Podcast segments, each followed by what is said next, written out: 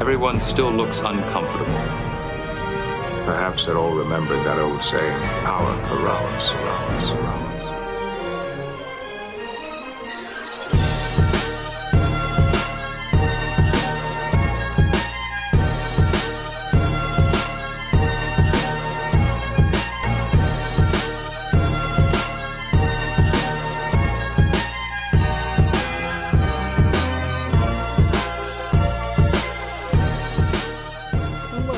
Hello and welcome to Second Officer Slog, episode 35. I'm your host, M, and with me is my number one, Jackson. It's been 6,000 years since we last watched Star Trek.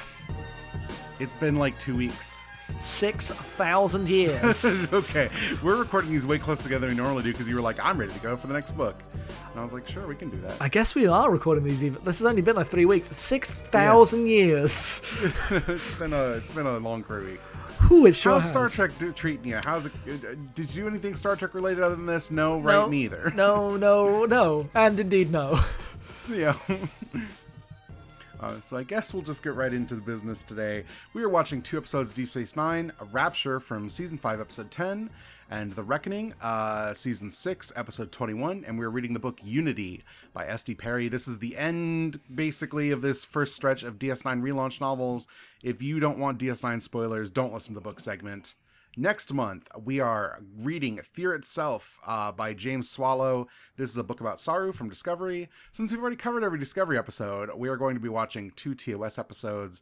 We are watching Tomorrow's Yesterday, Season 1, Episode 21, and The Doomsday Machine. The Season Doomsday two- Machine. Season 2, Episode 6. Uh, I have not seen either of these movie, uh, episodes, so I'm very excited Yep. for that. Um, that's it. That's all we've got. We're going to take a musical break and we're going to get right into these episodes. We got a lot of Star Trek to cover. A lot of Star Trek. Let's go.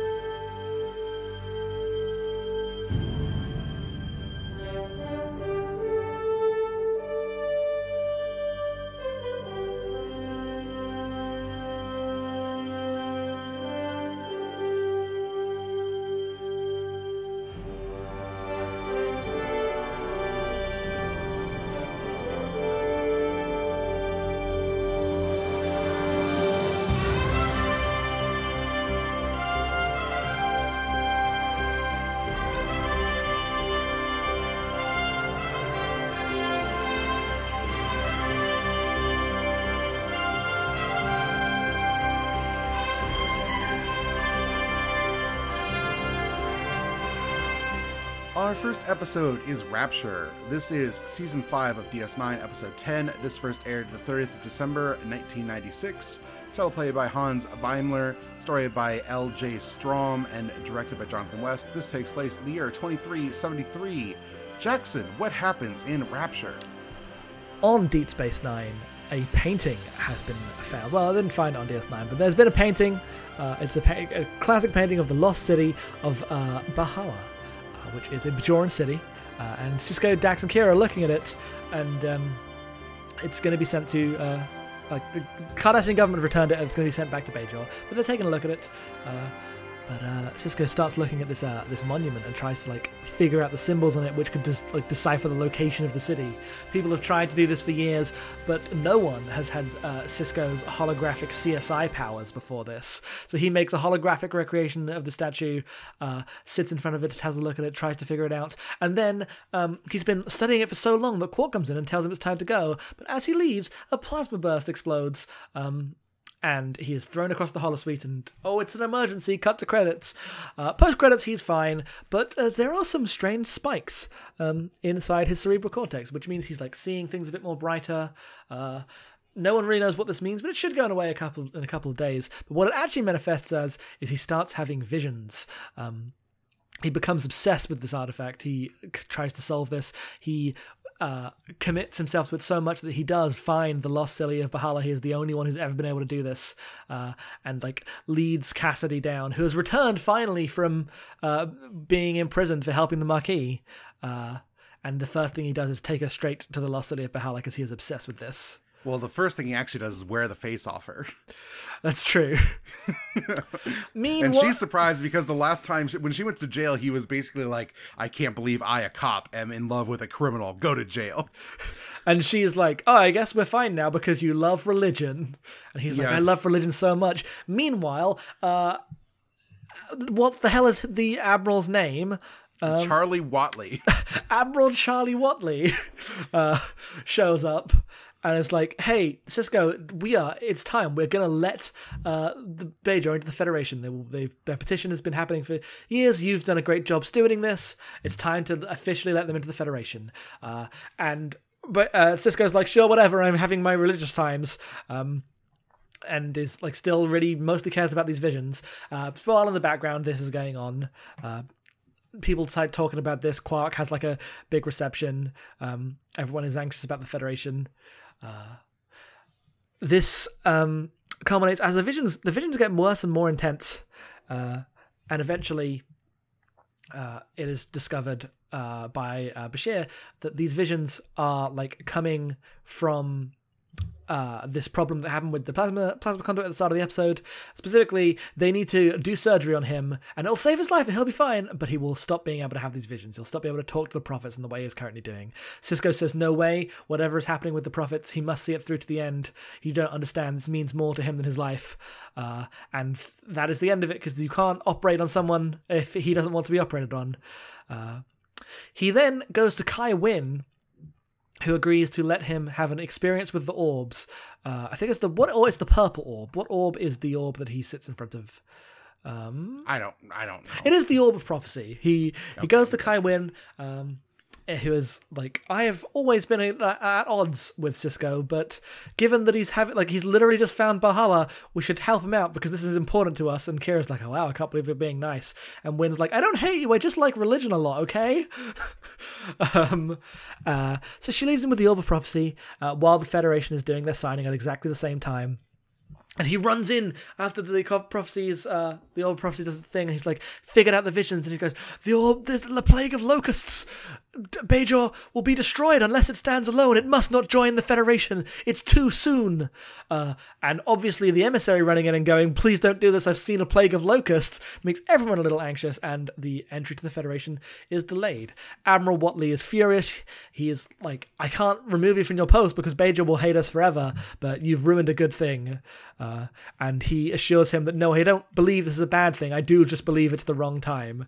The prophets don't say that we should never align. We should just wait a bit because there's a war about to happen.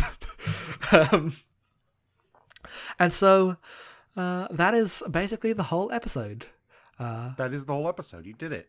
Uh, I guess I missed it. Uh, also, after that, uh, Sisko collapses, and the person who has to decide whether he lives or dies, whether they do the surgery, is Jake. Um, and, Yes. and like Kira's giving the like religious argument, and that he doesn't want this to happen. He wants this to the end. Cassidy's like, yeah, but that's insane because he should be alive to talk to his son. And Jake says that he needs him, and uh, Sisko wakes up once more, realizing these he will never be able to talk to the prophets like this again. Asterix for three seasons. Yes. um, the part where actually he's like part prophet and goes lives in the wormhole, not a thing that they had thought of. they had not thought of that yet. uh, but for now, he is tragically separated from the prophets once more. And that is where we end. Uh, this episode's incredible. Yeah, this is one of the best episodes of DS9 to me. Like top 10 for sure. Absolutely. Um the emotional content of like Sisko losing his family for religion and Jake like being the one who suffers the most in that is just the biggest mood. I mean, it's basically what the ending of the show is and what the books are about, right? Yeah, it's really weird because well, we'll get into this in the next episode because uh, Jake's a really good character in a lot of ways, and he like his relationship with uh, Sisko is like actually the heart of DS9. But then into the next episode, there's like he's randomly a shitbag half the time. And you're like, oh right, they also make Jake suck. Yeah, because when he doesn't join Starfleet, he just becomes like a weird layabout. like but when they do moments like this when it's just a kid who desperately loves his dad so much but his dad's like having a religious journey like no character on star trek has ever had before um, Yeah. like that stuff's really good and very emotionally impactful so when they do land it and this is one of the episodes they land it the best uh, it's amazing Yes. Uh, there's also an episode where Kai Winn is like totally just like a good character who does the thing she should be doing. yep Uh, both these episodes actually have pretty good Kai Winn doing th- the job of being Kai and not being a giant shitbag all the time. Yeah, in the next episode, she's more antagonistic, but that's actually because Sisko's being the shitbag. Yep. Um, yeah. Uh, also, this uh, episode has the amazing scene of a Worf telling Kira not to mind these Starfleet atheistic rubes they could never understand, Yeah, it's really good. because because Dax and O'Brien are both being real dicks about religion. Uh, Dax suffers a lot in this episode because she's always the like. It's a very a victim of TV writing thing, right? You need to have someone Yes. dis- like dispense the contrary position so that you can have your argument. But it just means that Dax, whenever she's with Sisko and any of the religion stuff, just has to be really uh, shitty about it in a way that I feel like doesn't mesh with Dax. But then also a lot of my um Dax opinions and like actual Dax emotions come from Ezri. Yes. Jadzia is kind of a mean, petty character a lot of the time. Like they write her as the cool girl, but they just give her like the worst character traits to underline that. Yeah, it sucks. It's like it's mostly because she has to play foil to all the good characters. Uh, Yes. it's not like Jadzia sucks because they want to make her suck. It's like she has to fulfill all these roles and scenes. Like her best episodes are the ones with the Klingons. Um, Yeah, I mean, and her stuff with Worf I think works really well. Like Worf separate from the Klingons because they wrote her as a character that likes Worf. you yeah. know? I, I meant like the episode with the three Klingons. yeah, yeah, for sure, Uh, that too. As like when I think of uh, Jadzia episodes that are good is what I think of that one. Yeah, the one where um uh Sirella just berates her for an entire episode for the wedding. yes. Oh, shout out to Sirella. Yeah, for sure, always. Always rest in peace. Uh, this also reveals that the Federation is like kind of weird about Ben being the emissary, but is totally fine with it because it gets them in on Bajor. They're like, "Oh, we'll let him do this as long as it doesn't interfere, and we can use it to bend B- Bajor to our will," which is the most Federation thing to do in the world. But then he's like, "No, I actually care about this more than the Federation," and then they're really mad. But they can't do Yeah, anything like, because "Oh, they've they've already fuck, like, they've already like established him as like mandatory to the Federation relationship between Bajor. So they just shot themselves in the foot. Good thing they didn't ask Picard because he would have gone down and convinced them their gods weren't real like five seasons ago. oh, DS9's really good. yes. You think I'm your emissary, but no, I'm just a man, and let me show you. That one episode where he challenges the devil is maybe the worst actual one of the worst episodes of TNG, even though it's hilarious and I like it a lot. yeah, no, for sure. It's so stupid that you can't like you can't take its dumb atheism preaching seriously. Yeah, but he does totally convince those people their gods aren't real, and then flies away. Very normal thing to do. yeah, for sure.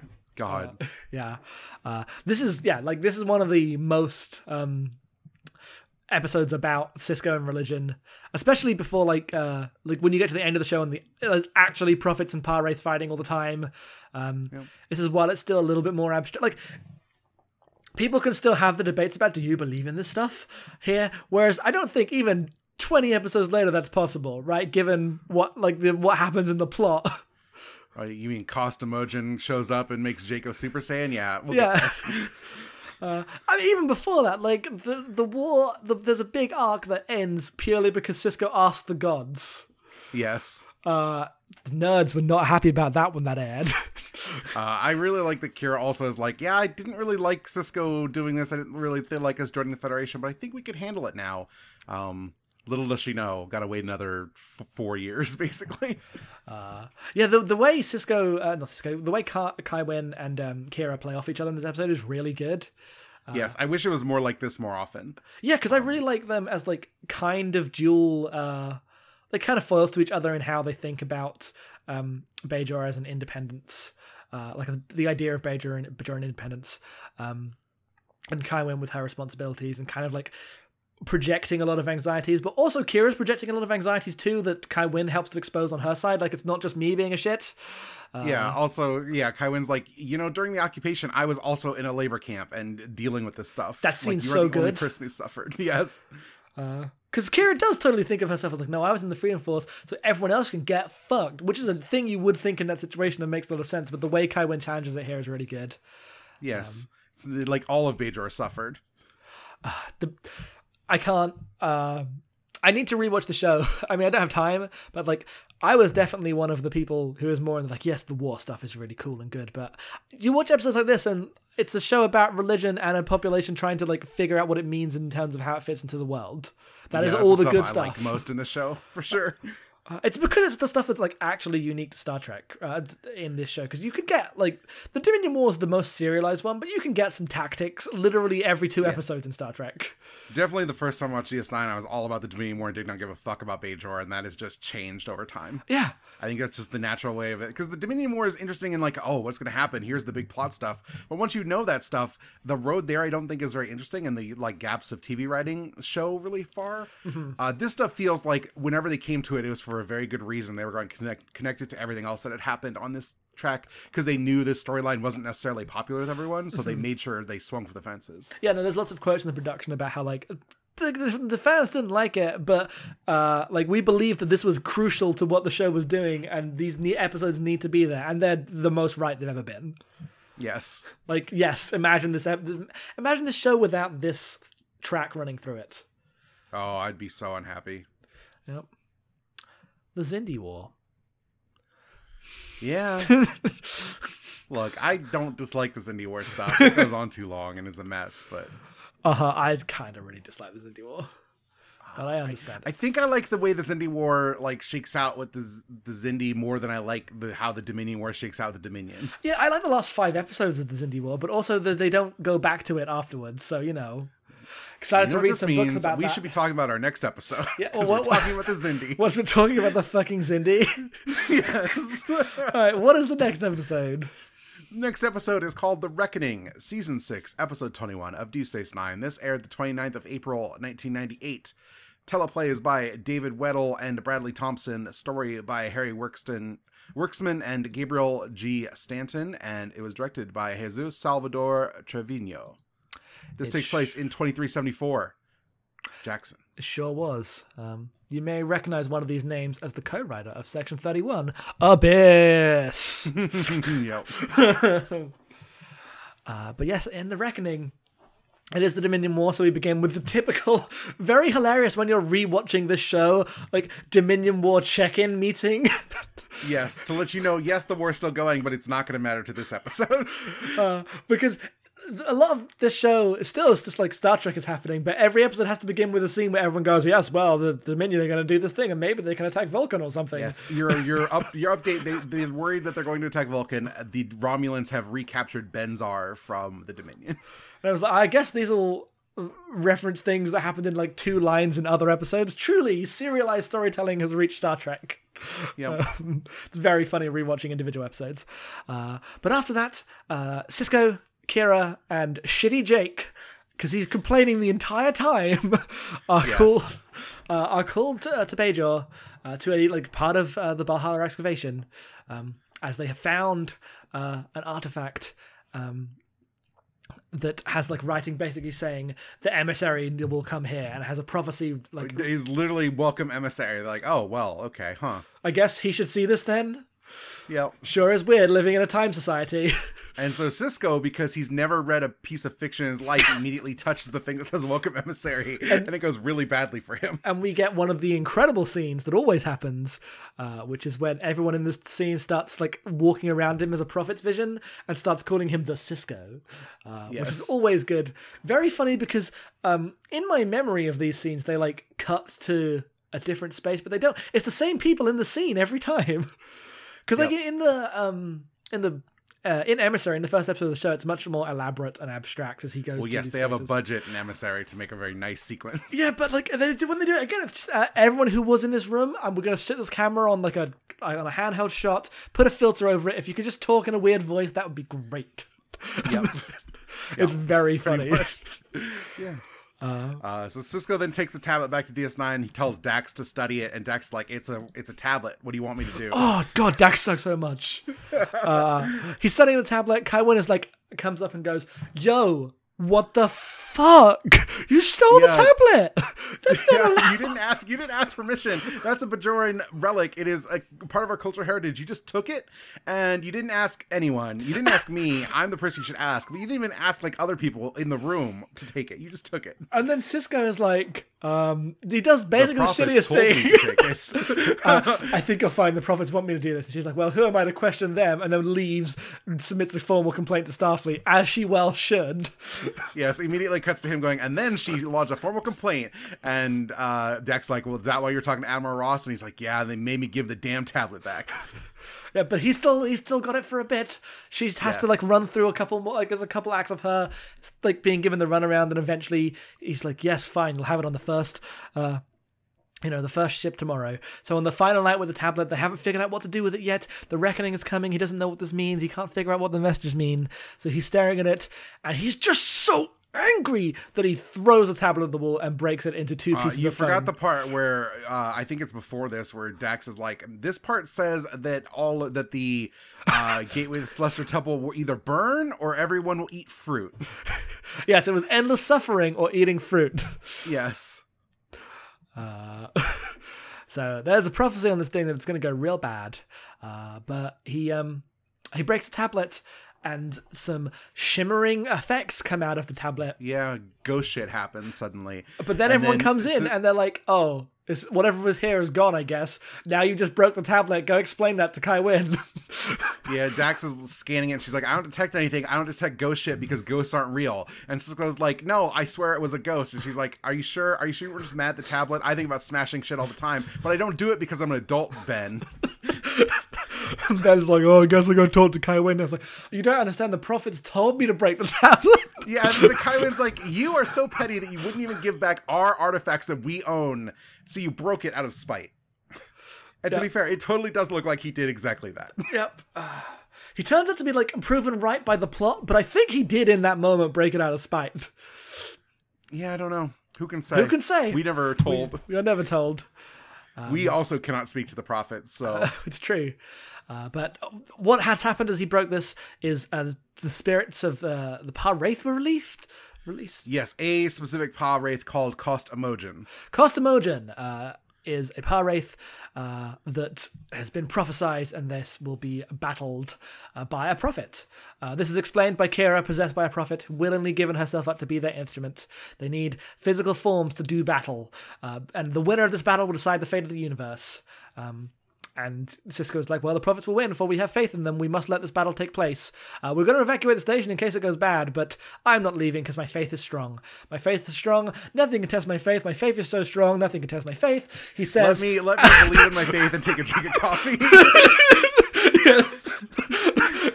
as the Pah-wraith instrument is revealed, and who could it be but Jake Sisko with crazy eyes? uh, who proceeds to do a Super Saiyan battle with Kira uh, at- for the fate of the universe. Um, Uh, yep. Hopefully, Dax has brought on "Let's murder the gods with chronoton particles" as an out. Yes, so there's a plan that Worf and Dax have put up that was like, if we to like fill up the place with chronoton particles, uh, no one will be able to survive there. But if we do it like slowly, they will just leave their bodies and return to the temple.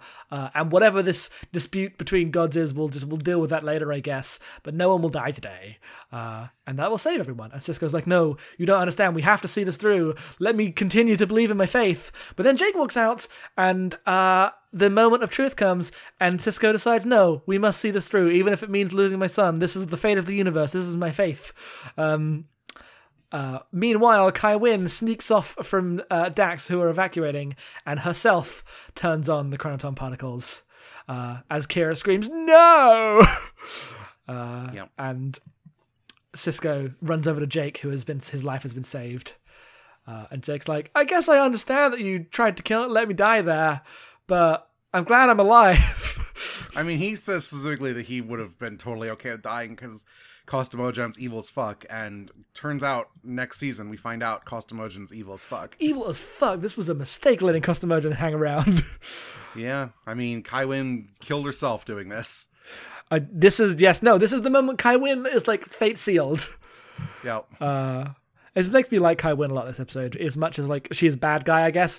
But uh, her being very sad and but basically being treated by shit, yeah. like by Sisko, and then uh, she is the one that like saves his son because she couldn't actually bear to go through with this, Yes. um, and like that setting her on a tragic path rather than just being a villain. Uh, it's very good. Yeah. I mean, Kai Winn is really good up until the points where she is like a, a real villain. Remember, like she's introduced with like blowing up a school, or as part of uh, the, I, like planted the idea to blow up a school. Right. Yes. Early DS9. yeah. God.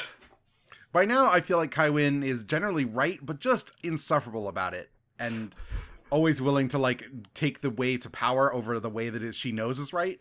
Who am I to argue with the emissary? And then she submitted a formal complaint to Starfleet. That's maybe the most heroic thing anyone's ever done in Star Trek. Honestly, it's so satisfying. Oh, being unwilling to deal with Sisko's fucking paternal bullshit. Big mood. Yeah, but no, uh, this is an episode in which uh, they, Kira and um, Jake, stand there with different contact lenses in, staring at each other as an animator puts on some extremely 1998 uh, like Dragon Ball Z beam effects as they have an energy beam battle. It's very good. It's also like a more dramatic final battle than the final battle at the end of this actual show. That's because they did not have any money left by then. no, no, for sure. Just Um, two but it's very dudes on a on a mat with some fire behind them. Really bad fire behind them. I've fallen into the fire. Oh. Uh, yep. This episode also has uh, a very cute scene of Odo watching Kira eat, which I like a lot. It's pretty good, yeah. Uh, I don't really like Odo and Kira together as like an idea, but the amount that Nana Visitor plays Kira being in love as like Kira just being extremely happy is extremely good. Yeah, because every like Kira's actually the person you care about watching the show. Kira's one of the best characters in Star Trek, uh, and she doesn't get any any that many wins. yes. So whenever she's happy, I am happy Yep. for her. I like Kira a lot, Yeah. Uh, and I like Odo being like, I mean, I would have been sad if she died, but like, I'm not going to stop her from being an instrument of the prophets. That's shitty. Yeah. For sure. So yeah, DS9, good show. Uh, there's a great thing in the Memory Alpha page, which is that they struggled to film the final battle uh, because both Nana Visitor um, and fuck, uh, Cirroc, what's Cirroc Lofton. Cirroc Lofton, yes, uh, struggled keeping straight faces long enough to just keep the dramatic. Good. Good. Bless it's, them. it's just long still shots. of them like glowering. Yeah, and they couldn't do. I mean, uh, where is it? Yes, indeed. Uh, was uh, they were just standing there looking weird, like they were at the dentist's office, thinking of their up- upcoming root canals. Indeed, during the shoot of the super serious battle, both Nana Visitor and Cirroc Lofton had great difficulty keeping straight faces long enough to get complete takes. That's so good. Him with his fucking red eyes going like everyone's gonna crack up. Oh, I wish I was on that set. Uh, yep. Uh, but yeah, good episode. Not as good as Rapture. Uh, No, but the stuff with Kai Winn is extremely good here. Yeah, but there's just less like Rapture's an exploration of that stuff, whereas the Reckoning just like stuff. There's no internal conflict with Sisko. He's just in. He's just on on this till the end, Yes. till the end, up to and including letting his son die. Yeah, for sure. And then like Kira gives Kai Winn a speech being like, Sisko's faith was so strong he was going to kill his son, and you couldn't even do that. And Kai Winn's like, look, it's hard, okay. Yeah. And then the end of the show happens. Rip Kai Winn. Yep. I think that's it. So that's, all for DS9. Uh, next time, again, remember we are reading or watching Tomorrow's Yesterday and The Doomsday Machine, both of which are TOS episodes. And if you want no more spoilers about what happens after the end of DS9, please check out, I guess. I mean, we we literally spoiled the end of DS9 in these segments, so Yep, yes, that's true. But like some people don't. Yeah, I don't know. It's worth uh, warning people always. fair enough. Um, all right, we'll be back after a short musical break.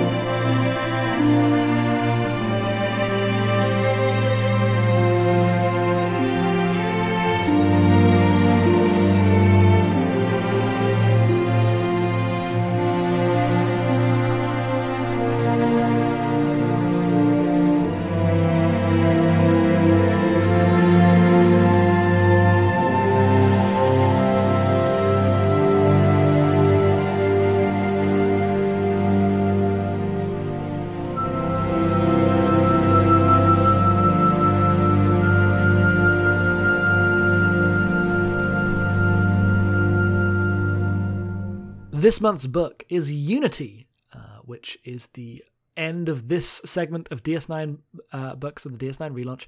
It came out in November 2003. It was written by S.D. Perry and it takes place in 2376, specifically September, because it's nine months after the start of the year.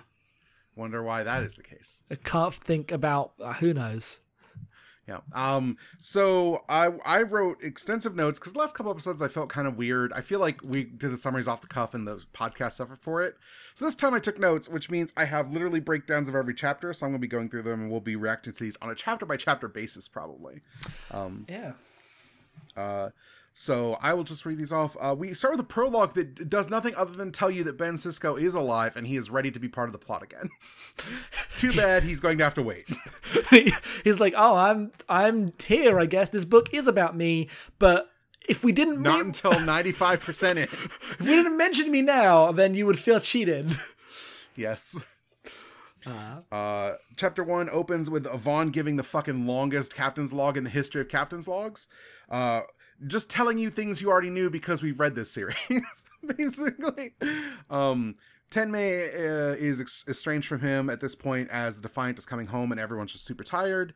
They come through the wormhole to a bunch of Cardassian ships powering up, and then Gul Macet comes on the screen and orders their surrender, and Vaughn refuses, and he's like, It's time for us to take the battle to the Cardassians if they're here to fight us. Take us to DS9. Uh, This is the peak of uh, Star Trek opening credits cliffhanger that doesn't matter in book form.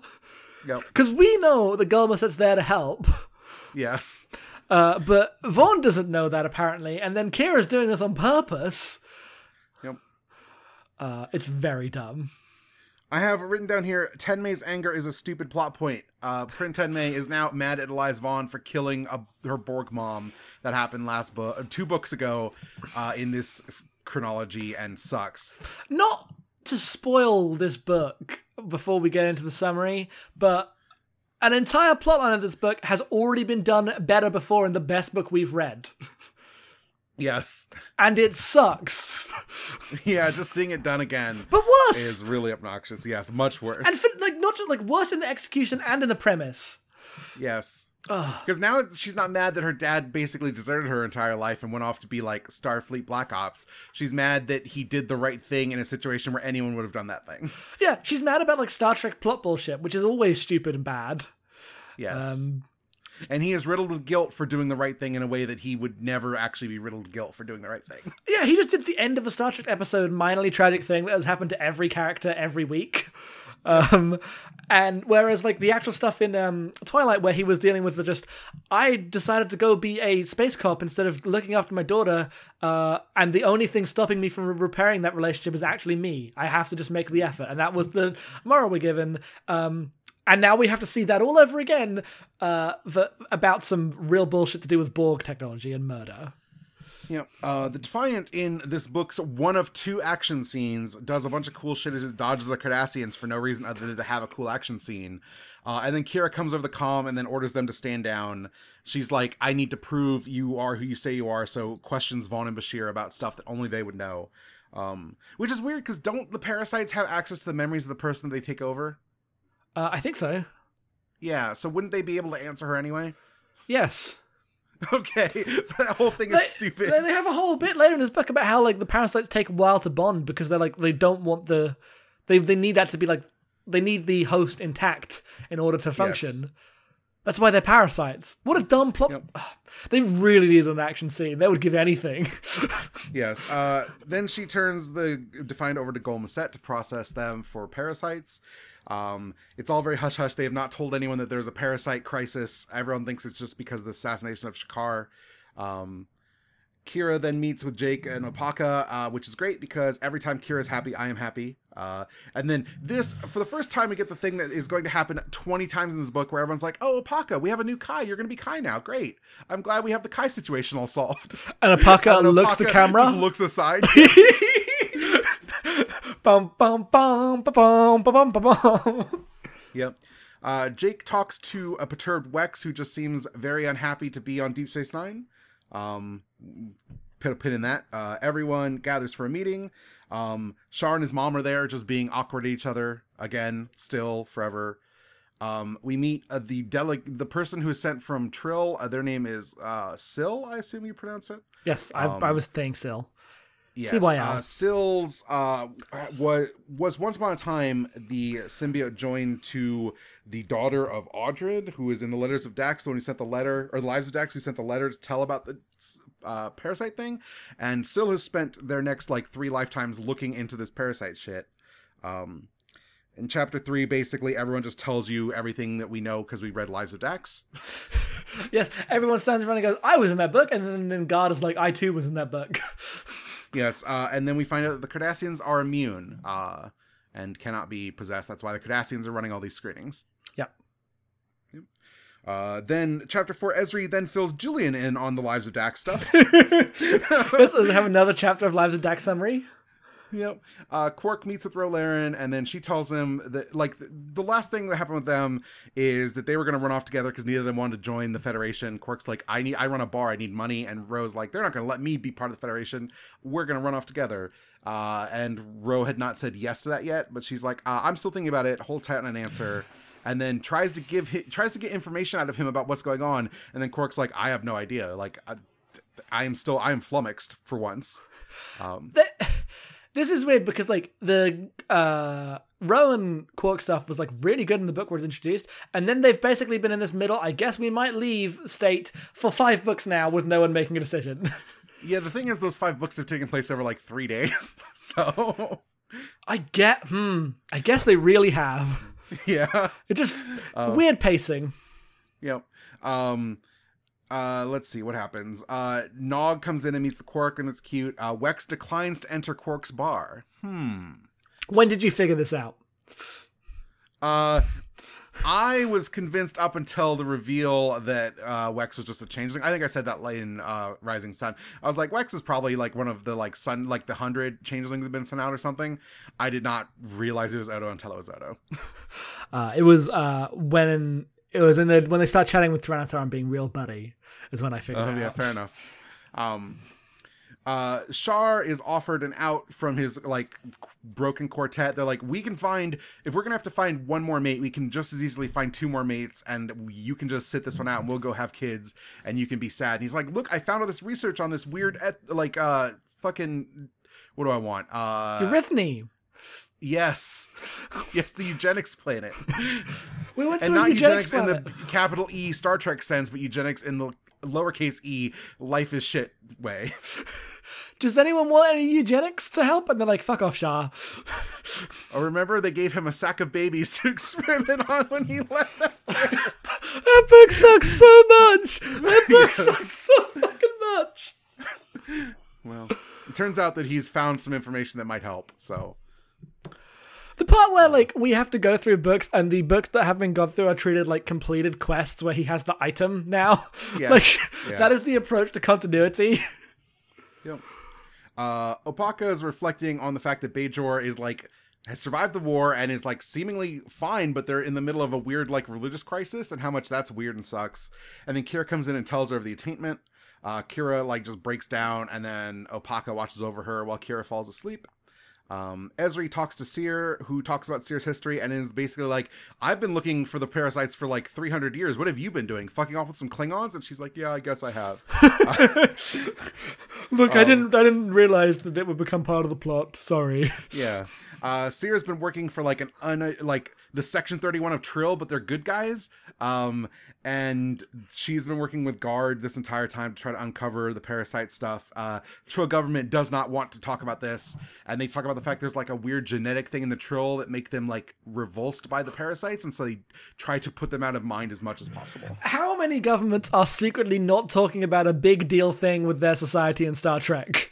Every single one of them. Every single one of them. every every every uh, maybe not the Ferengi at this point. No, because it's because just government is Rom wrong. couldn't see- keep a secret in a plastic bag. Oh, Rom. Uh, they meet up with Gard. He's impressed with Ezri. Uh, he's like, I like you a lot more than the last Dax I met, which is fair because that last Dax was murdering people. Uh, and she's like, "Yeah, I remember that now. What a bad time that was." and he's like, I'll, I'll give you information you can take to Kira because maybe it'll get me out of prison. Yep. Um, this Trill stuff is a lot of faffing about forever. Uh, the plot has not begun. Oh, we're like Uh, sixty percent through the book, and the plot has not begun. I am on chapter six of like 24 right Okay, now. well, the plot does not begin for another ten chapters. it's probably more than that. Probably more than that. Uh, Vedek Yevir contacts Kira and she's he's like, I want to meet with Opaka and Jake. Uh, she meets with Julian and they're just talking about how the parasites work. There's a lot of mumbo jumbo bullshit.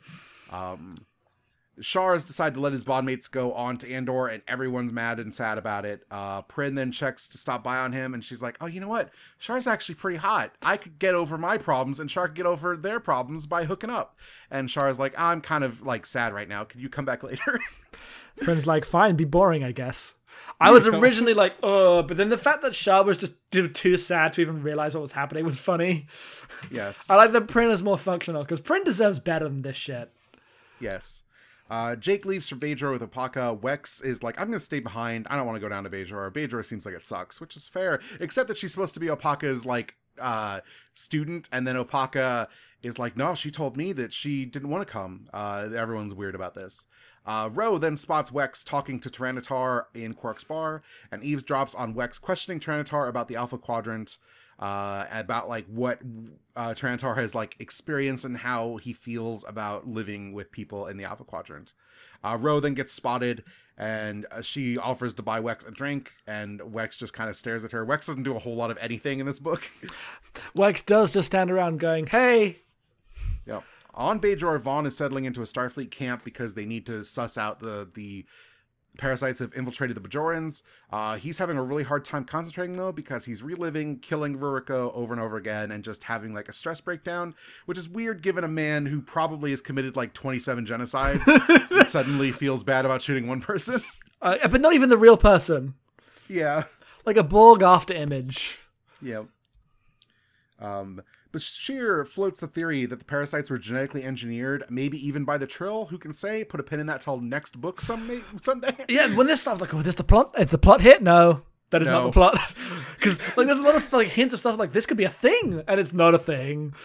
Uh, Ro meets with Gard, and they begin hunting down where Shakaar probably got infected. Uh, Prynn and Shar uh, then hang out together. They seem interested in each other, um, though they are like a disaster couple that puts Ezri and Bashir to shame. Well, because Prynn's basically like, "Yo, can you fuck?" and Shar's like, "I don't really know what you're talking about. I don't know what that is. I'm very Uh, sad." that's that's in like a couple chapters, but that does happen. yes. Um, Jake visits with Cass is the next thing that happens. That's like the entirety of what Jake does in this book is hang out with Cassidy Yates, which fair enough. That's what I'd be doing too. Yeah. Uh, and Gard decide that Shakaar was probably infected on Minos Korva, and I was like, "Oh, that sounds like a place I know." And I looked it up, and that's the it was the planet that was annexed in Chain of Command that starts the like beginning of Cardassian tensions again. that's it. That's all that matters. okay. It's It was from just like uh, the, yes, Yes. It's just the TNG version of uh, the of like fucking what's it called? Uh, the what's the play? What's the one from the Va- the um? What do I want here? The Lorca book. What's that planet? oh shit, that one. Uh, Yes. Fuck, what's it called? Why we went there like in four books? Because we haven't talked about Star Trek much lately. I've completely forgotten. yes. Just names have fallen out of my head today. So Uh, look, it's difficult. I am finding the planet as we speak because I need to know. Uh, Tarsus four. yeah, Tarsus Four. Yes, thank you. All right. uh, Quark finally learns the parasites, and then he's like, "Ro, why didn't you tell me this?" And she's like, "I thought you knew. You always know what's going on." He's like, "Not this time." Um, and then Ro is going to keep him in the loop as long as he doesn't blab about it to anybody. Um, and then he immediately blabs about it when Rom and Leeta call, uh, checking in on him uh, with news that Leeta's pregnant with a Ferengi baby, which I want to see someday because that sounds cute. Uh, I laugh a lot thinking about how Lita basically dumped Bashir for Rom. Yes, Very Upgrade, funny. honestly. A huge upgrade. yes. imagine, imagine being Leeta, right, and dumping Bashir for Rom, and then being rewarded with this by when he becomes like the president of Ferenginar. Yes. like just like becomes a fucking king. but like the king who dismantled capitalism in the galaxy. Like hero, the most heroic person Yes. in Star Trek. yes. Leeta picks him well. Yeah. Um, we then see two security officers, Leto and Bennings, who are taken by parasites while patrolling Deep Space Nine. And then I was like, "Is this the beginning of the plot? Is this how like is this? If, if this is important enough to be shown, surely this means we are beginning a plot line about how they've infiltrated the like security ranks and they're going to be making a move. And the next chapter, they are immediately in stasis, like a million other off-screen times this has happened. An editor's note came in saying, "Nothing has happened for ten chapters. Do you want to make a thing happen?" And this scene was put in. Yep. Uh, Vaughn has been put on medical leave because he is very bad at doing his job right now and is sent to a monastery to cool his heels. Um, we are mentioned. It is mentioned in like the background of Kira talking about something that they infected or quarantined, and totally fine. Um, uh, Prynn is then super direct with Shar, and she's like, uh, "Hey, are you down to fuck?" And he's like, mm, "I need some time, but we can totally be friends if you just want to actually be friends and not like I still want to fuck you, friends." And she's like, "Uh, I mean, I can pretend." And he's like, "Good enough." She's like, "I really just want to fuck. Like I've, you know, that's how it goes." You're sad uh, and a hot alien. It'll be fine. Yeah, the monastery where Vaughn is sent, weirdly, coincidentally, happens to be where Opaka is. Whoa, whoa, whoa, Vaughn whoa. meets with Opaka, and they're like, "Oh, we're characters that matter. Let's have a conversation." Yes, they sure do. Chapter 12. Miles O'Brien is headed Deep Space Nine with his family, uh, and Joe and Judith Sisko, which is Sisko's father and sister, who is only mentioned once in an episode, but is now a character. Yep, sure is. Uh, everyone is all like bad nerves and feelings about everything until Kira welcomes them and directs them to land on Bajor. Uh, we find out that Miles is not allowed to be part of the plot because Keiko refuses to let him be dragged into another Star Trek plot. They're retired now. Uh, which is uh, the Keiko and Miles stuff is great in this because it's like the actually the most triumphant thing that's ever happened. Uh, Yeah. So what what does Keiko do? Oh, that's not for a while yet. Is that not for a while? I thought it was part of this. Uh, well, no, nothing happens. some- nothing happens, Jackson. Like, oh, this must be where the plot thing happens. No, uh, we no, do that's get. that's like that's like later that night while they're on the planet having a meal or whatever. Oh God, we do at least get uh, Joseph realizing that Jake is okay, and that's very sweet. Yes. Uh, considering he almost died thinking Jake was not okay. Remember when he had like a fake heart attack? I guess it was a real heart attack. He just fake died. Yep. Uh, Quark and Nog are catching up, and Quark is complaining about Taran'atar and Wex watching him like cops uh, because they're totally cops. And then a Vol trap snaps, and a parasite rus- rushes across the floor in the bar, and Taran'atar jumps in front of it, and then the parasite tries to leap at Taran'atar and get in his mouth, but then Taran'atar bites the parasite in half and spits it out, which is very extra, Taran'atar. Having a Jem'Hadar on the station is cool as fuck. Yep. Uh, Vaughn deciding that Opaka is here to be the bur- the p- person who accepts the burden of his story tells his story to Opaka, and Opaka's like, "Hmm, sounds bad. Why don't you look at the orbs instead of talking to me?" Oh, Parker. yep. Uh, the O'Briens and the Sisko's have a nice reunion on Bajor. They just like make a meal, have a good time. Uh, Ro overhears Kira defending her to Akaar, and she's like, "Oh, I can't believe Kira cares about me so much." And then she's attacked by a parasite. Uh, like they say, they say it's a queen, but then it turns out that's not the real queen. There's a bigger queen, but I just called it a queen here, which is just a person who like spits out uh, parasites. Um, the Shar then like goes into a berserker rage and helps capture this person, and they have a queen. They call it a queen. Success. Yes, that's how the episode ended. Like, they had the queen! They did the thing! Yes. Um, chapter 14, I wrote down here Keiko has a moan. Look! You can write that, but it's also the best thing that's ever happened. Yeah, no. So she's like super weird about the fact that immediately Kira's like, hey, uh, Miles, why don't you come up here and help us with something? And she knows he's to go do it, and she knows, and this is all to suck, and they can't escape being Star Trek characters because they're in a Star Trek book. And then she reveals that the actual reasons she's mad about this is because she spent the last 10 years doing whatever Miles wants, and she has not told him, but has put aside an opportunity to go to Cardassia to help rebuild their uh, agriculture uh, because they need some help because that planet was fucking blast off face of the earth at the end of Deep Space Nine. um, Yep. and she's like, "Oh, I really want to take this job, but I haven't even told O'Brien. I know he or Miles. I know he wouldn't want to go, but I'm not going to talk to him." And then she's like, "Wait a second, maybe I should talk to him about it." Um, and she does, and then O'Brien's like, "Cardassia, why would you want to go to Cardassia?" And it's just being shitty about it. Until she's like, "Look, I went to Deep, I was on the Enterprise with you. I went to Deep Space Nine with you. I went to Earth with you. Shut the fuck up. You should do something for me for once." And he's like, "You know, fair point." It definitely Also, being a teacher's boring. it definitely plays like he's been a teacher for three years and not not even a full term. yeah, but also I could imagine being Miles O'Brien that nine months of nothing happening makes him want to die. he wants to die He's just on Earth teaching students dumb engineering bullshit. So if you uh, have read ahead in the titles of the book and know that there's a book called Worlds of DS9 Cardassia, you're like, oh, I guess what this is where Miles is going next. uh, but no, Uh, uh, Keiko being like, hey, uh, I would like to do something for me. Fuck you. Is like finally DS9. They just Yes. shipped her off screen. Yes. um, Vaughn at the end of this chapter consults the orbs. So getting into it. In this next chapter, we get uh, Vaughn's orb vision, and he is now Eli Underwood, who is in the Far Beyond the Stars timeline, being taken into an asylum because he's having breakdowns over killing his wife. Uh, he meets and befriends Benny Russell, who is like the weird guru of the asylum, uh, and seems to just kind of have the run of the place. Uh, and it this fucking sucks. I was furious. I was like actively furious because you you said tell me that they're the thing you hated in this book, and I'm like, Yeah. what could it be? What could it even be? Well, I didn't even like I hadn't I didn't even consider that they would go back to the Benny Russell well. that they would go back to this the Benny Russell stuff in the like Pa Wraith vision of him in the asylum, which is only a thing the Pah-wraith showed him to try to dissuade him.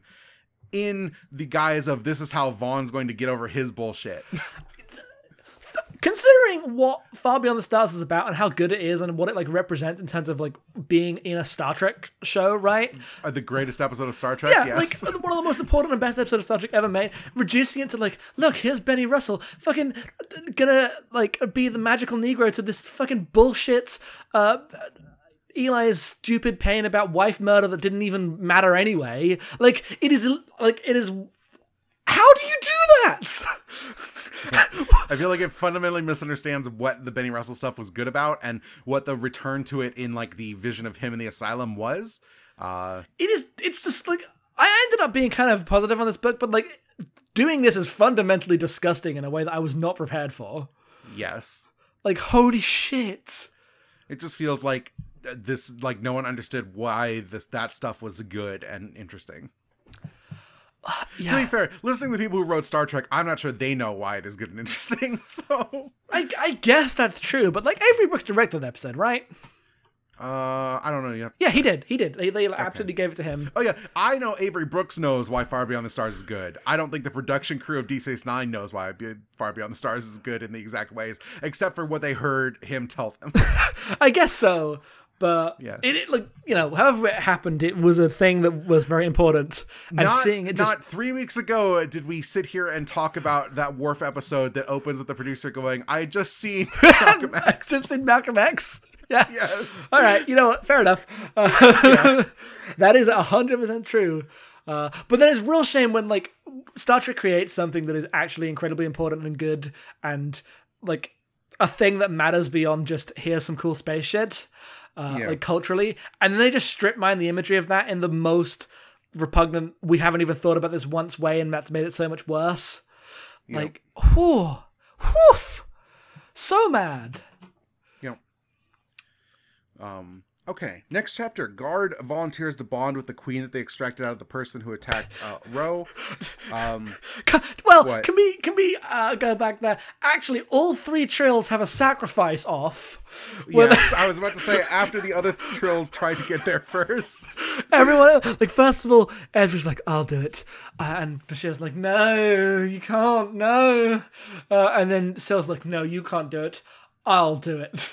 And Bashir's like, that sounds like a sound idea. And then Gard's like, "You two are both wrong. I shall do it." And Bashir's like, "Well, damn." Let's Yes. get this done.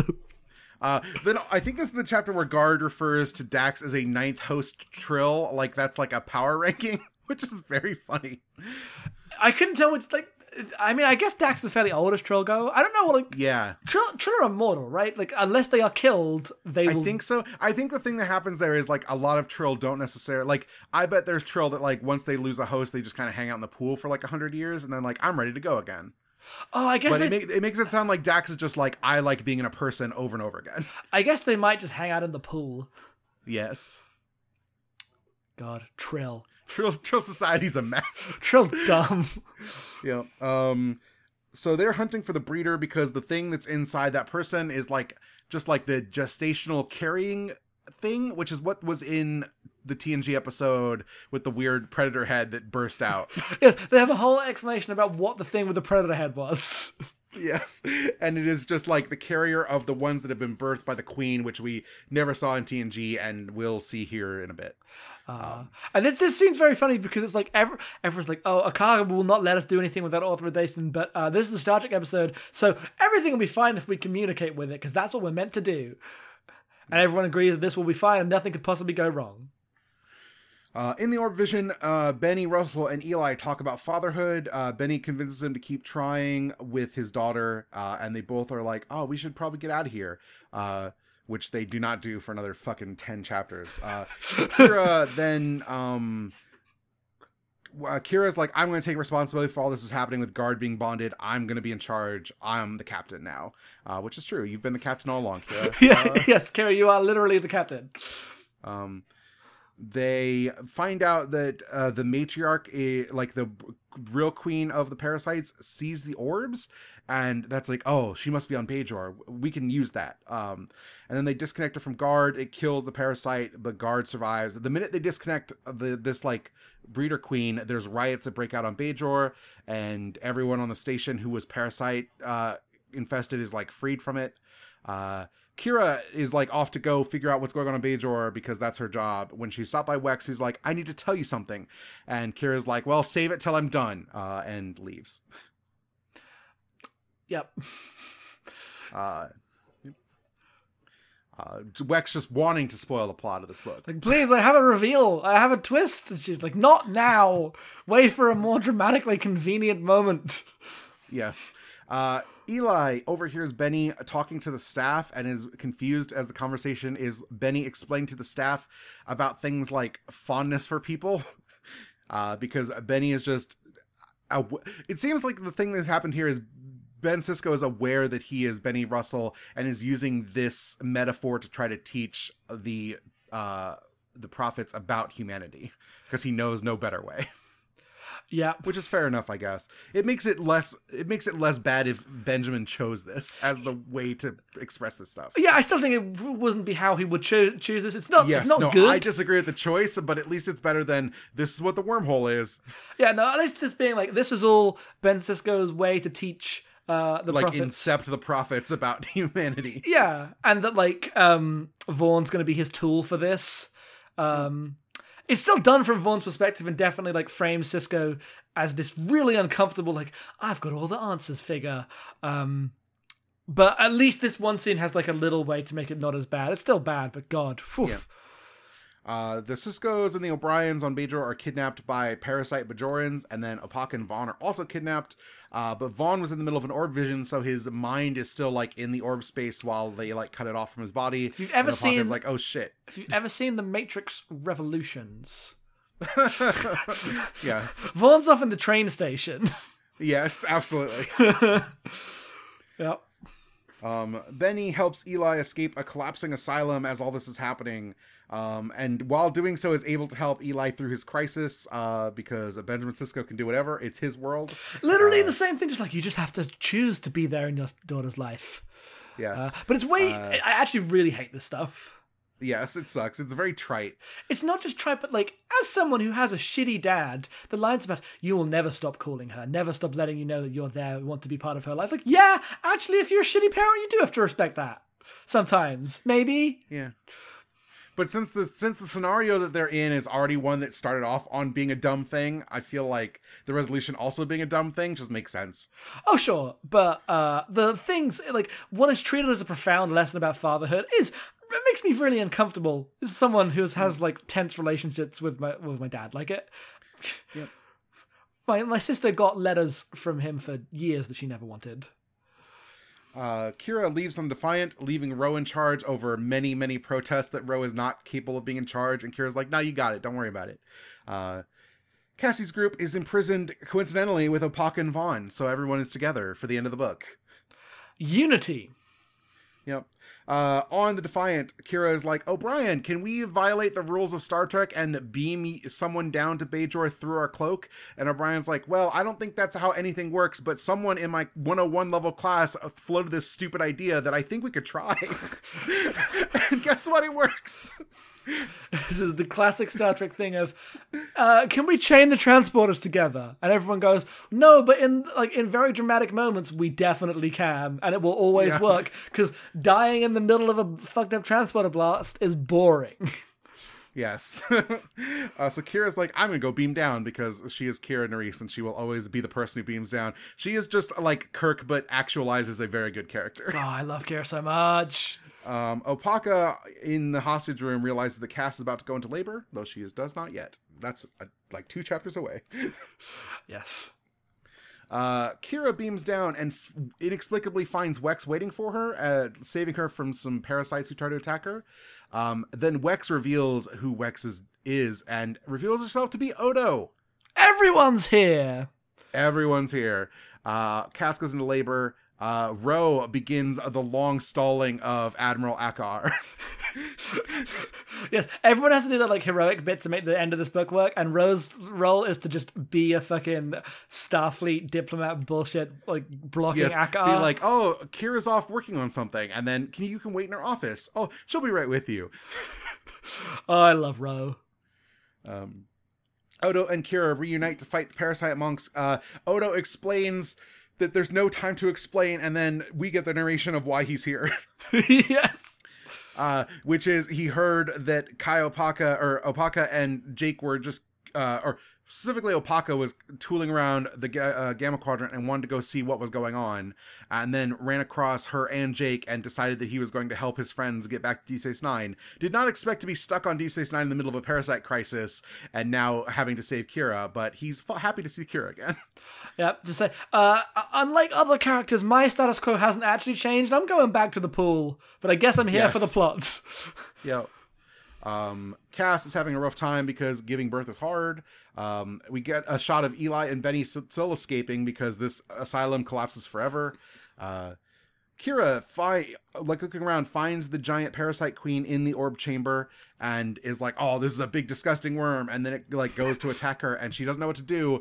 And she does the first thing that comes to mind, which is open all of the orb containers and shoot magical light at the parasite queen. Fair enough. So from the beginning of this book, I was like expecting all along this book to end in a giant prophet Deus Ex Machina of some kind. yes. Which, and I don't mean that as a bad thing. I was very excited for whatever bullshit it was going to be. Um, and the fact that it was Kira basically opening up the power, the fucking Bajor live stream to murder parasite worms. Yes. Uh, so we cut to the Dominion fleet that was lost in the wormhole several years back. Two years. Uh, do back. not re- do not realize it has been several years at this point. Um, because they're like, we just came in, oh, the Defiant disappeared. What's going on? And then on the bridge of the lead ship, uh, suddenly the Parasite Queen is here, and all of the Jem'Hadar rush to fight it. Uh, because now the wormhole just has like the place they can put its enemies, which is in the middle of this this uh, Dominion fleet that's going to be here forever, seemingly. Everyone just goes Until- to the wormhole recycle bin of like infinite time. until the book that's definitely about the time the prophets forgot and let the fleet go, and now it's menacing the Alpha Quadrant. Yeah, I thought they had come out the wormhole. I thought that's what that meant. But no, they're Yeah. still in there, just hanging out. Like at first, oh shit! I guess, I guess that's where their fleet went. I guess they're gonna like come out and not realize the war was over. That's an interesting plot. Oh, it's, I guess that'll be a plot of a later book. Uh, Akaar is really mad that Ro is giving them the runaround, and they're about to have like an actual shouting match that might as well turn into fisticuffs. Who could say? But they are interrupted with the news that the parasite menace is over, and everyone who had a parasite is like expelling the parasite, and everything's fine. And Akaar leaves in a huff. yep, and Ro's like, "Fuck you! I can do this." Yeah. Uh, Elias wakes up in his body. He is fine. Uh, Cass is, delivers a baby. It is a baby girl. Congratulations, Kasidy Yates. And then in the middle of all that, Sisko shows up out of nowhere, and she's like, "Ben," and then the chapter ends. Yes, Sisko's on the cover of this book, but he's barely there, which is probably the right decision. Yep. Uh, So everything is starting to settle down now that it's been a couple days and things have settled down. Uh, Quark i finds out from Kira that the Nagus has made Quark's bar the Ferengi embassy on Bajor now that Bajor is joining the Federation. So he is still in business because Ferengi laws apply in the embassy, which means capitalism exists only in Quark's bar. What a stupid. Uh, Uh, Quark is really excited until he realizes that means his brother did him a real big solid and is mad about that. yeah, the, the way he's like, oh my god, my brother helped me out. God, fuck damn it. I guess I'm indebted to my brother, even though Rom's just being nice, isn't expecting anything, because he's literally king of capitalism. Um, he's he doesn't need anything from you, Quark. He's just being nice. Uh, Shar confronts his parent and he's like, I'm gonna keep working on the solution to the fertility crisis. And his parent is like, Well, I guess go look at your de- bag of dead babies. I'm gonna go at people who are still alive and try to salvage something of this. And that's kind of where we leave that. God, I would have read that. Uh, yeah, that was really funny because like like the Vaughn stuff, it's like we literally had this in the other book where he was umming and ahhing, but then decided, no, I will be true to myself and stay. And now he's doing that again. Yep. Uh, Opaka goes and talks to Yevir finally, and they have a conversation. She's like very happy with some of the stuff Yevir's done with like finding the orbs and shit. She's like, "I'm glad you reached out to Cardassians. How could you not reach out to Kira Nerys? She's like the most faithful among us." Literally the best Bajoran that's ever lived, and you are shitting on her. Yes, he, and he's like, "Well, look at what, all the strife she caused." And he's like, "She's like, no, her releasing the book didn't cause the strife. You attainting Kira Nerys caused the strife," which is fair and true. which is very true because that's what the whole thing was about. It was like, oh, we support Yeah. this, we don't support this. Um, Ro is hanging out in the exhibition of Ziyal's art that has been restored, uh, and is like, "Oh, I I, I realized I'm going to stay with the Federation because Jean-Luc Picard sent me a uniform and a letter saying I should stay with the Federation." Um, Uh, not John Luke Picard j- necessarily, but uh, dash JLP. yes, uh, fair enough. Um, and then while she's there, she runs across a mysterious Cardassian that she recognizes. It's Garak, Everyone's Just here. just here being shady. And then he's like, "Do you want to go have a reunion with any other characters?" He's like, "Nah, I'm fine. I'm No, leaving now." to, to deliver a mysterious explanation of why you should stay and then disappear again. Ooh, I love Garak. um, and so Garak leaves and she's watching the art, and we have this moment where both Quark and Ro Laren have decided to stay on Deep Space Nine, but neither of them can tell the other because they don't want to break the heart of the person that they're with. Kind It's of. pretty good. Yeah, so which is exactly where these two idiots should end up. Um, Vaughn then meets with Prynn and he like gives her a real apology. He's like, I'm sorry that I've been weird. I'm sorry that I've been putting all this all on you. Like I felt a lot of guilt and I'm gonna try to be there for you if you need a father. We could like hang out sometime. It's basically the stuff that happened in the other book, good, but like meandering and stupid. I've also seen The Wrestler. yep. It's so much better in the other book. yes.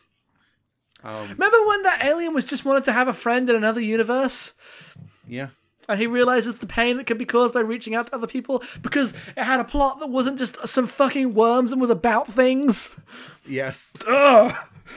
Uh, Kira and Sisko meet. Uh, Sisko comes up to Ops and everyone bursts into applause like Captain on the Bridge, and they all have a nice moment. And then Kira takes him in the office, tosses him the baseball, and is like, "Well, it's yours if you want it." And Sisko's like, "You're the captain now. I'm gonna go home. I'm gonna hang out with my wife and my baby. Get fucked all of this. They offered me an admiralty before I fell down into the volcano. I'm not taking that either." I just realized what happened. Everyone's What? standing around giving him applause. He throws the baseball back and goes, I'm going to go home and sleep with my wife. yes, he literally does. he not only says that, he does that at the end of this book. oh, I love Clue. you know um uh anyway everyone is planet side including inexplicably the entire command staff of the enterprise Yeah, what are they doing there? i don't know because it's a star trek book and maybe you don't care enough about deep space nine so here's picard Like, wait, like, wait, is Picard? Why is Picard there? What? no no no uh everyone's there it has moments there's this like thing where uh kira and odo are there and they realize oh kira's like i know odo's going back and it's fine i'll let him i'm just happy to have him here in this moment and then why is my security officer and quark standing so close together like one after the other Uh, flashing back to one of our favorite moments in this entire thing, uh, which is when uh, Odo sent that message that played in front of the entire. She's like, "Ah, how subtle! No one will know it's a reference to us." and then Vaughn's like scratching his collar, like, "Oh, that was awkward, guys." Yes, and then her and Ben have this moment where they nod at each other across a crowd that is probably like millions of people. Every character in Star Trek who's ever had. Also, I, it's weird that Picard is here, but it's also the funniest, most accurate Enterprise thing to just fucking show up post crisis to like a Unity Picard party. show up and be like, "I'm the one who convinced Ben Sisko to come here, so you could say I did this." Oh. oh, the Enterprise sucks. Yep. Uh, and then our final chapter, we find Benjamin on Bajor uh, after a night having nice meal with everyone. Uh, this, the O'Briens are leaving. Uh, his father and Jake are leaving. His father's going back to the restaurant. Jake apparently has a taste for adventure now and is going out into space. Um, he settles in to sleep with uh, uh, with Kasidy. He's happy to be home, and he realizes that the prophets have let him go because he has an important purpose ahead. Uh, but that is for another book, and for now, he's just going to enjoy being happy with his family. I'm so fucking hype for Sisko versus the Ascendants in Battle of the Gods. yes. like Sisko coming back is a kind of like the way the show ends. It definitely plays that he is not. Even if he comes back, he will be changed. He is like uh, on a different plane of existence now. Yes. Uh, and that's still going to be true. And like, it, it's not going to be as true as the show implies it because the like books will need to have Sisko in them to sell copies, right? Yes. Um, but at least the concept of Sisko has been granted corporeal form because it's time for the gods to fight the other gods, the Pah-wraith, the chumps. Let's go. Uh, Yes. Is pretty also, good. Like the way they depict Sisko is that Sisko has all these like god knowledge, but is mostly just not going to tell anyone about it because how could you explain this stuff to mere mortal? Yeah, uh, I'm. Yeah, it's really good. Him being like, no, I'm absolutely not going to become an admiral. Fuck Starfleet. I'm just going to be this like religious warrior for the rest of my life. Yep. Uh, which I'm excited to get to someday. Who can say when? I mean, multiple decades. yeah. Like these plot lines are still going on. Yep. Because this was the point where the DS9 relaunch was the only relaunch, but then they have to bring everyone else in, and the DS9 stuff gets kind of pushed to the background. So, you know, I assume this is uh, not as central going forward in the Star Trek universe. Yeah, probably not. There's a big time skip at some point. Yeah. But there we go. That's This the book book. was really good. Yeah, for, I I, kinda. I don't know. It's weird because like nothing happens, and the stuff that does happen, I hate half of it. But then my my main conclusion when I was done was like, oh, I really enjoyed that. Same. I was like bored for at least sixty percent of the book, furious with about ten percent of it, and then I was done. I was like, "That was a great time." like, who can say? Land of contrasts, I guess. You know. Uh, I assume like Kira's attainter will be like removed at some point now that Yeve has been shamed into being. God, I hope so. But also, she's just like the actual Starfleet captain of Deep Space Nine now, so that's exciting. Uh, four pips. Yeah, I mean, she had them at the end of Deep Space Nine, so I think she had the four pips. uh, I think they made her a captain because uh, a colonel is a captain in like the rank is commensurate. Oh, okay. Was that? I didn't know how the. Yes, yes, because when Sisko walks in, he's like, "How's it feel to be a captain for real now?" And she's like, "Feels like a demotion because she was a colonel." Yeah, she was a she was a major than a colonel. A captain does feel lower than a colonel, but who who am I to uh, discuss naval ranks with? yes, Everyone knows a captain's the one you want to be. yeah. Don't let him put you behind a desk. Sisko's like, no, I'm gonna go fuck my wife. Oh, it's funny. Uh, yep. And- so that's Unity. That's the end of this arc for now, because this is the end of the beginning of the DS9 relaunch. Yeah, we got the three worlds books, and then there's a mirror universe thing, um, and then there's a big time skip because that's like post Destiny stuff. Yeah. Um, I, I assume these characters show up in some of the big crossover stuff also. Oh yeah, like some of them show up in Destiny, but there's no actual DS9 book for a while. Yeah. Um, But like at some point, the idea of a DS9 ver- book versus a TNG book starts to break down. Yeah, but that's that is off. That is even later than that. Okay. Uh, like, because there's the Destiny stuff, but then there's a few years later as the Typhon Pact stuff, and by that point, everyone's on the same page. Okay. Because yeah, at some point, the Star Trek books, uh, just they just have books. Like the Fall is just a series because they're like, instead of crossing over like 17 different series, we should just write books. Yeah. Um, so we'll see how this ends up going. Yep. Uh, but not next time. Next time, we're going all the way back to the beginning. No, that's Enterprise. We're going back to the other beginning. I got faith of the heart. Uh, and we're gonna read that Saru book, Fear Itself, which I'm very excited for. Hope it's better than the Lorca book, because holy shit, It can't not be. It can't not be. you would think. I'm really excited to read. I'm really excited to get back into a Discovery book, though. I want to know more about Saru. I like Saru a lot. Um, we have not done the promised episodes we were, but we've been very busy. What episodes did we promise? Uh, the two shorts have been released. Oh, I didn't know that other short had come out yet. They are one a month, so we are at the second Okay. one. Uh, we might do one at some point. We no promises on the schedule. At some point, we will cover those in some form. We will cover them before Discovery airs. Absolutely. Yes, it might end up being like one episode for all of them. It might like we don't know. A lot of busy things going on, but we will watch them and talk about them when we do. Yep. That's Uh, it. So that's it. Thanks everybody. Um, you can find me at em underscore being on Twitter. You can find Jackson at head falls off. Jackson, tell people about our podcast website and network and shit. you good? You can find us at abnormalmapping.com, which is where a bunch of podcasts can be found, uh, including Abnormal Mapping, which is a game club where we play a game um, every month and we talk about it at the bestgame.club. Also, the Amory Score, uh, where Molly and I read the comics of Coheed and Cambria and listen to the music of Coheed and Cambria. It's pretty bad sometimes, but it's uh, it's it's ruined your life. You got invested and then disappointed by it, which is incredible because of how it was never good in the first place, and it still managed to let you down. no, but it was like a it was like a very specific type of fun bad, and then it just became really bad. Yeah, no, watching you get your heart broken by fucking Coheed and Cambria lore in real time by listening to a podcast. And I don't even like the music, which is the dumbest part of all this. uh, many, don't many, like a single song. many people have gone on this journey with us and enjoy us doing this bullshit with this lore. Uh, so I hope you will enjoy that too. It's at ineedmayo.com. Uh, we have various other podcasts, two main to list here. Um, you can also support us on Patreon at patreon.com slash abnormal mapping. And if you support us for a dollar a month or more, you get access to The Great Gundam Project, which is the podcast everyone actually likes because we watch Gundam two episodes a week and you can watch along. Uh, it is definitely our most popular show despite being for money, but it's cheap so you could get in pretty easily. Yeah, it's also good. It's really if you good. like if you like these summaries you just get us doing that every week about an anime and uh we get in the weeds on sci-fi shit and politics shit all the time Yep, we sure do. uh that's it thanks everybody until next time i will see you out there Captain? You join me?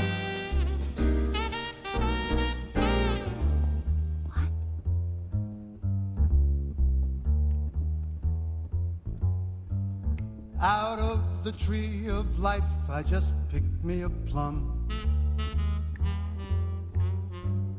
You came along and everything started to hum. Still, it's a real good bet. The best is yet to come. The best is yet to come, and babe, won't it be fine? You think you've seen the sun, but you ain't seen it shine. Wait till the warm up's underway.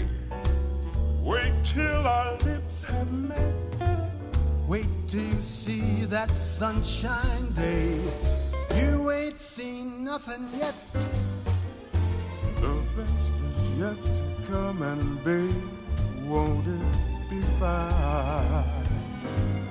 The best is yet to come, come the day you're mine. Wait till your charms are ripe for these arms to surround. You think you've flown before, but you ain't left the ground. Now wait till you're locked in my embrace. Wait till I draw you near. Wait till you see that sunshine place. Ain't nothing like it here. The best is yet to come, and babe, won't it be fine? Best is yet to come. The best is yet to